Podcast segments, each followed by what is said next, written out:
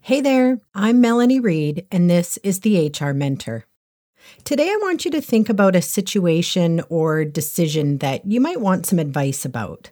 Maybe it's related to your job, a personal relationship, a decision you're struggling with, or perhaps even something really practical, like whether or not you should buy or sell something. Now, I want you to think about someone in your life or experience that you feel doesn't really deliver or live up to their promises. Someone you don't really trust for whatever reason. Would you take advice from them on the situation I just asked you about? Let me guess, that's a hard no. It certainly is for me. Well, it's the same at work. One of the most common complaints I hear from emerging HR practitioners, and sometimes the experienced ones, is that the managers they support don't include them in discussions about their operations, and they either don't come to them for advice or they don't listen to the advice given. This, of course, makes you as the HR professional feel undervalued. It can also shatter your confidence and make you doubt your abilities. Now, there might be something wrong with your advice. I don't really know, of course. But what I do know is that a lot of managers will skip over their HR advisor or ignore their advice because they haven't developed a sense of trust. Trust is a critical factor in any relationship and an essential competency for HR professionals to build if they want to be effective in their role and they want managers to listen to their guidance and direction. Now, the great news is that building trust in a relationship is something you can take immediate action on. And in today's episode, I'm going to share five ways that you can build trust with managers and leaders in your organization so that they will not only listen to your advice, they will seek you out to get it. If you're listening to this, I know you want to make a positive impact in your organization and that you see lots of opportunities to do so. So let's get started. Welcome to the HR Mentor Podcast, the podcast for emerging HR practitioners to get practical advice, tools, and strategies to build credibility, confidence, and ultimately a fulfilling HR career.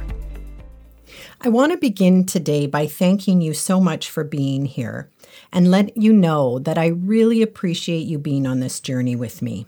I love hearing that this podcast is making a difference to emerging HR professionals and others that are seeking new job opportunities or career changes. Today, I want to thank a couple of listeners for reaching out to share. Suki listened to episode two, Shift Your Limiting Beliefs and Improve Your Job Search, and her feedback was I needed this so much. Thank you so much, Melanie. Well, thank you so much, Suki, for sharing. And I'm glad that shifting your limiting beliefs is helping you with your job search. Naomi B also left a comment on Podbean after listening to episode 5, Be Prepared and Ace the Interview. She says, Great advice. Thank you for sharing these simple yet effective steps. Thank you, Naomi, for sharing your comment, and I'm really glad that you found the advice practical. A huge thank you to both of you for listening and giving some feedback. I really appreciate you taking the time to do that. If you have something to share about the HR Mentor, I'd love to hear from you.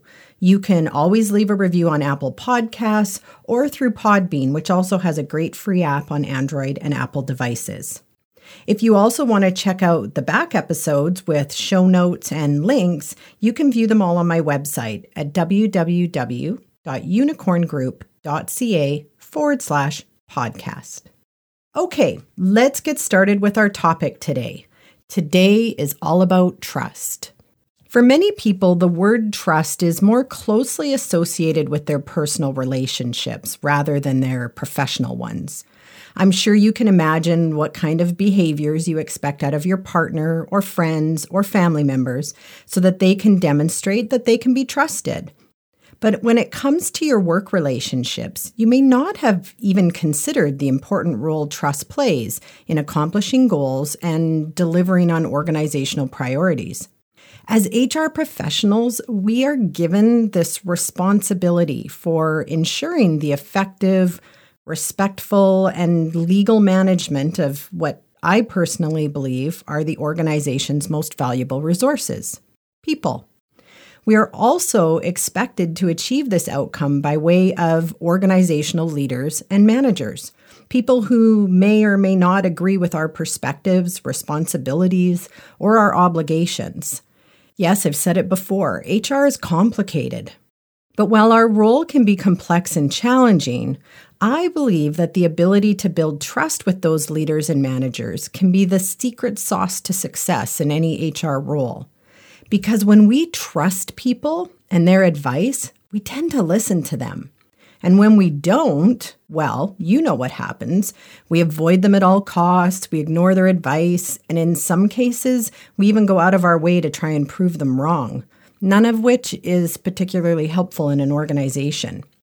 Now, you might say, well, Melanie, don't they know they can trust me? I was hired to provide advice and support. I have a degree slash diploma, etc. Why wouldn't they just listen to me? Yes, in a perfect world, that would be the case. But like any relationship, it takes time, and trust is earned and it can be withdrawn. And if you are new to the organization, your role, or even just that particular manager, you're starting from a place of zero in your trust bank. So, if you want to be effective in your role and help the organization succeed, you need to start working on ways to earn trust with the people you work with, especially the ones that need your advice and guidance. In his book, The Speed of Trust, Stephen Covey says this about trust. Contrary to what some people believe, trust is not some soft, elusive quality that you either have or you don't. Rather, trust is a pragmatic, tangible, actionable asset that you can create much faster than you probably think possible. I love that quote because one of the things that most people don't realize is that trust is something that you can build and you can take actionable steps and specific behaviors to help you build that trust. So, how do you do that?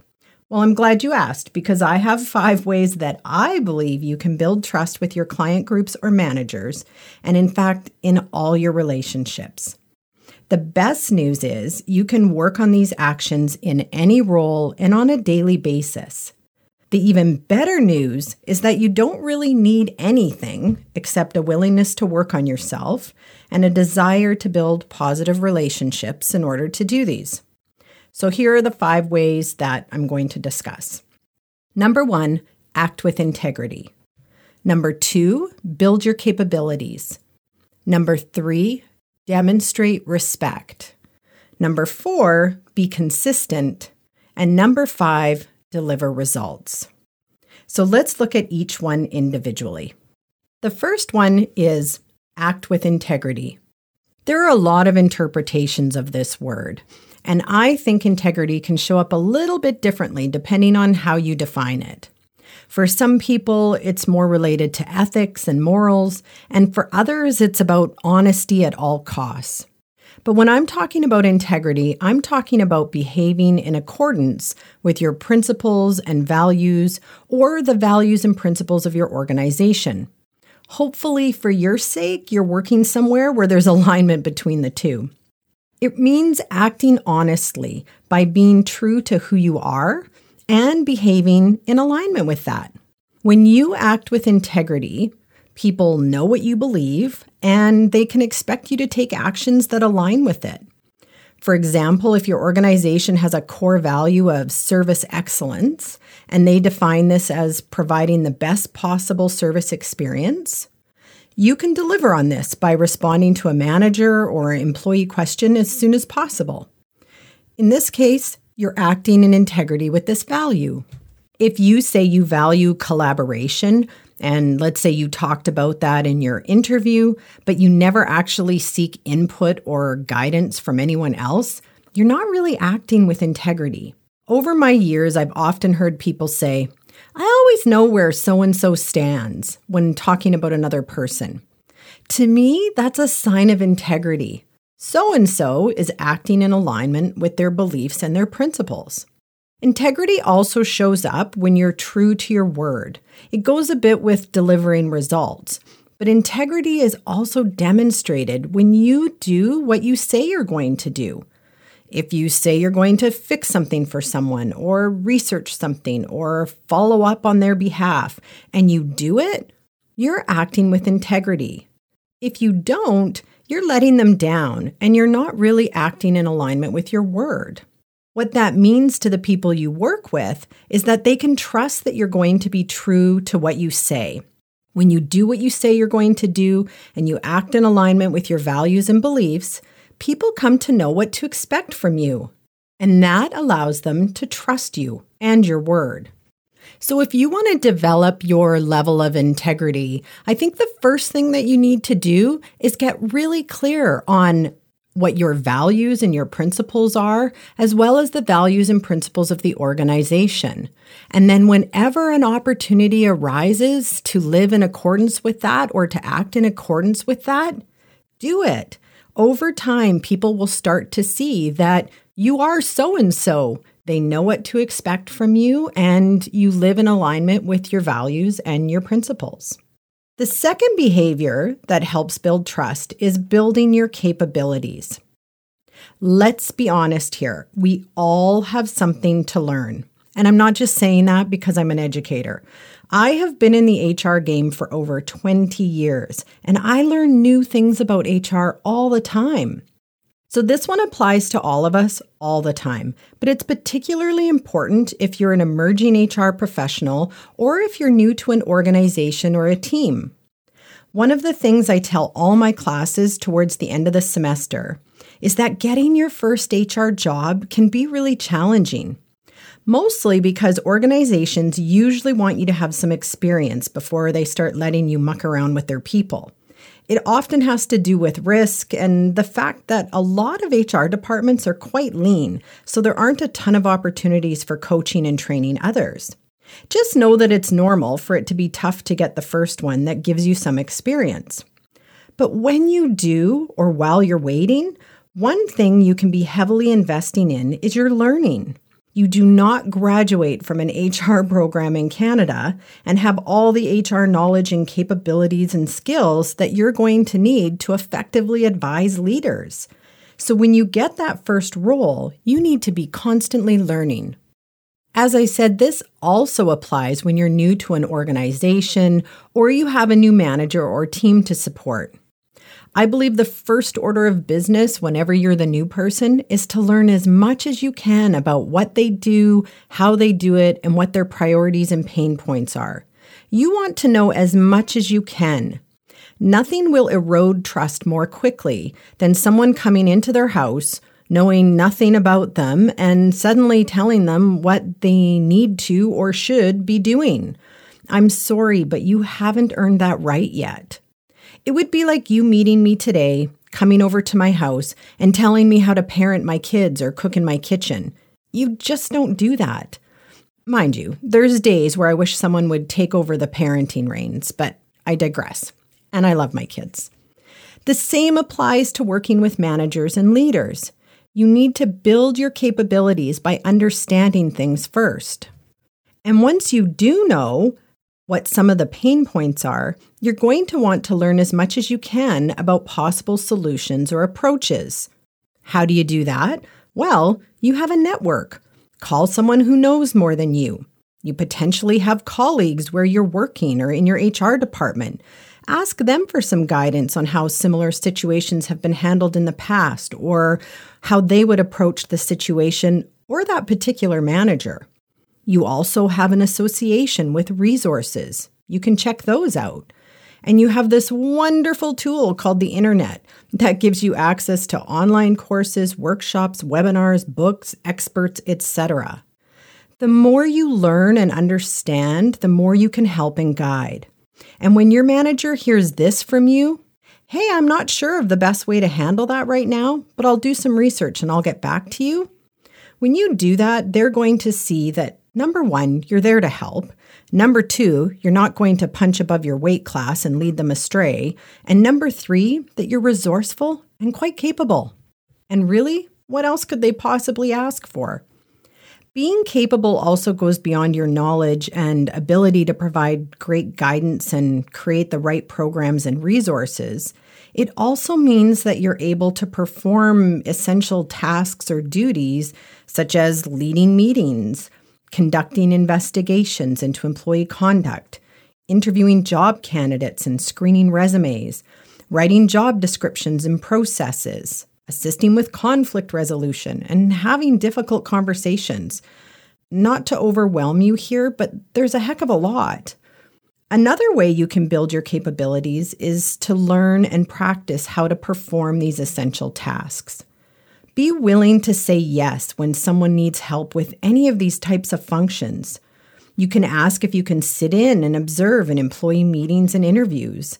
And definitely be the first to put up your hand when a job description or a policy needs revising. Most of the time, this is work that more experienced professionals in your organization have done a million times, and they would probably love to have you take the reins and, and try it out. Then, the most important thing you can do when you take on these tasks or try them out is ask someone more experienced than you for feedback. The more you build up your capabilities and knowledge, the more confidence and trust your client groups will have in your advice. But if you wing it and give advice that is ill informed or that you don't have the knowledge to back up and something goes wrong, you will be depleting trust and possibly putting your performance in jeopardy, as well as your standing with your HR association. No advice is ever perfect. And in HR, we often don't have all the information we need. But by focusing on learning as much as you can and building up your capabilities, you will gain confidence and knowledge over time. And that's going to build trust in all your work relationships. The third way to build trust is by showing respect.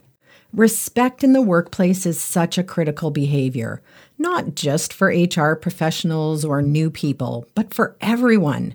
It's so important that we are now mandated by law to have a respectful workplace or anti bullying and harassment policy in all organizations. In the context of trust, I'm talking about more than just not bullying people, which should be a given, though sadly still continues not to be. Definitely a conversation for another day. In any case, when I talk about respect in this context, I'm talking about showing care and concern and seeing everyone in the workplace as a person of value. The person who takes out the trash and cleans your office, the candidate who's being interviewed, your coworker, your customers or clients, and the employees and managers that you support. Respect can be shown in both big and little ways, and it's often those little ways that make the most difference. This might be listening to a coworker's story or letting them vent when they're frustrated.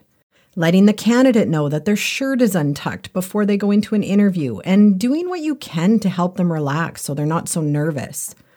It can be finishing the filing when you have time, even though it's technically not your job. Saying good morning to the CEO in the coffee area and asking how their weekend was remembering people's names. And if it's hard for you to remember them, which sometimes I struggle with that, write them down. Learning to pronounce people's names is another way to demonstrate respect, and it's one that I work on with my students every semester. Names are super important to people, and acknowledging and appreciating people who help you out also goes a really long way. Publicly or privately, giving thanks is huge. When you're showing respect to the managers you work with, it shows that you recognize that your role is to help them and that you're not making it about you. Some of the ways I believe that you can demonstrate that respect is to do a lot more listening than talking. Getting to know them on a personal level if they seem open to that, but of course, not too personally, if you know what I mean. Use their name and don't shorten it unless they've introduced themselves that way or have told you it's okay. My name was shortened to Mel all through school, and I did not like it. Now, pretty much the only people who call me Mel are my closest friends and my family. And when people who don't know me well call me Mel, it's jarring for me because in some ways it just feels a bit disrespectful, especially if I've introduced myself as Melanie. I think the language you use around managers and leaders also demonstrates respect. Swearing has become very commonplace these days, but I believe you have to know your audience, especially in a professional setting. Even if the manager you support and their team members swear, that doesn't mean you should kick off your new relationship with a big F bomb. You're not part of their team yet, and you haven't really earned team member status. This also goes with oversharing. Yes, get to know people, show them you're human. I think we definitely need to do more of that in HR. But you don't want to start a new professional relationship with stories about your troubles at home or how you drank too much wine with your friends last weekend. Not that you would, of course, but again, know your audience. Oversharing is super awkward for those on the receiving end of it, and this can erode their trust in your ability to communicate with their team members and use good judgment. I believe you also build trust in your organization by treating it with respect. You might find it strange that I even have to say this, but please clean up after yourself.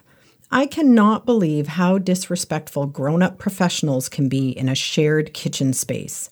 At one place I worked, there were multiple coffee stations with dishwashers, a fridge, and a small counter, and it was always stacked with dirty dishes. It was like the seven dwarves worked there and they were waiting for Snow White to come home and clean up their mess. I honestly couldn't believe it. I'm guessing these people probably don't act like this in their home, or at least most of them don't. But I believe it's a sign of disrespect to ask your coworkers to bear the fallout of it. Just clean up your own messes. These, of course, are little things, as I said, but they do make a big difference. One of the most important ways I believe you can show your respect, and it's kind of a big deal, is by giving credit where credit is due. If someone helps you with something, advises you on something, or prepares something for you, give them credit. For example, if you meet with your hiring manager and let's say you're recruiting for a position and you bring them this great package with interview questions and resumes in advance of your interviews, and it was actually the HR assistant who prepared it, when they marvel at your handiwork and preparedness, be sure to let them know who did it for them. As someone who has had more senior people take credit for their hard work and ideas with absolutely no thanks or credit given, nothing erodes trust more than seeing someone get appreciation or recognition for someone else's work. You may not always get thanked for what you do, and that's okay, and you need to be okay with that. But whenever the opportunity arises to give someone else credit, especially someone in an assisting role, be the person that does. When a manager or leader sees you doing this, it's going to go a long way to them extending respect your way. And there's nothing better for trust than mutual respect. Truly, it's a win win. I believe this quote, which no one has been given credit for, sums up this behavior perfectly. You can judge a person's character by the way he treats people who can't help him or hurt him. Be that person with good character and show respect and care for all the people around you. The fourth and probably the most important way in my mind that you build trust is by being consistent. Consistency is closely related to integrity in that it allows the people you support to know what they can expect of you and whether or not they can depend on you. When someone lacks consistency, they're all over the map. One day they're happy, helpful, and supportive. The next day, they don't return your calls and answer with one word text messages. Two weeks in a row, they show up for the management meeting. The third week, they completely blow it off with no explanation. I call it the roller coaster, and although the roller coaster is my favorite thing to experience at an amusement park, roller coasters in relationships can be emotionally draining and they erode trust very quickly. Now, I fully realize that people have a lot going on in their lives, and that can sometimes impact their ability to show up, be present, and act in a certain way. And in these situations, we need to recognize when someone's behavior has changed from their normal way of being and offer support and guidance for them to get the help they need. Reach out, acknowledge the change in their behavior, and offer help and support. It's also a sign of respect for people to recognize when they might be acting differently. It makes people feel seen. Now, they may not take your support or want to talk, but I still think showing that level of care can make a huge difference for people. But when I'm talking to you as a newer HR professional being consistent, I'm talking about you showing up in a consistent way for the people you support. For example, if you start working with a new manager and you provide a service that might be considered value added or even an expected part of your role, and you do it once, make sure you do it every time. For example, let's say you offer to pre screen applicants for a job competition and you provide the manager with this great summary of the qualified applicants to help them save time. I'm guessing if you did that, they probably really appreciated it. So make sure you do it every time they have a job competition.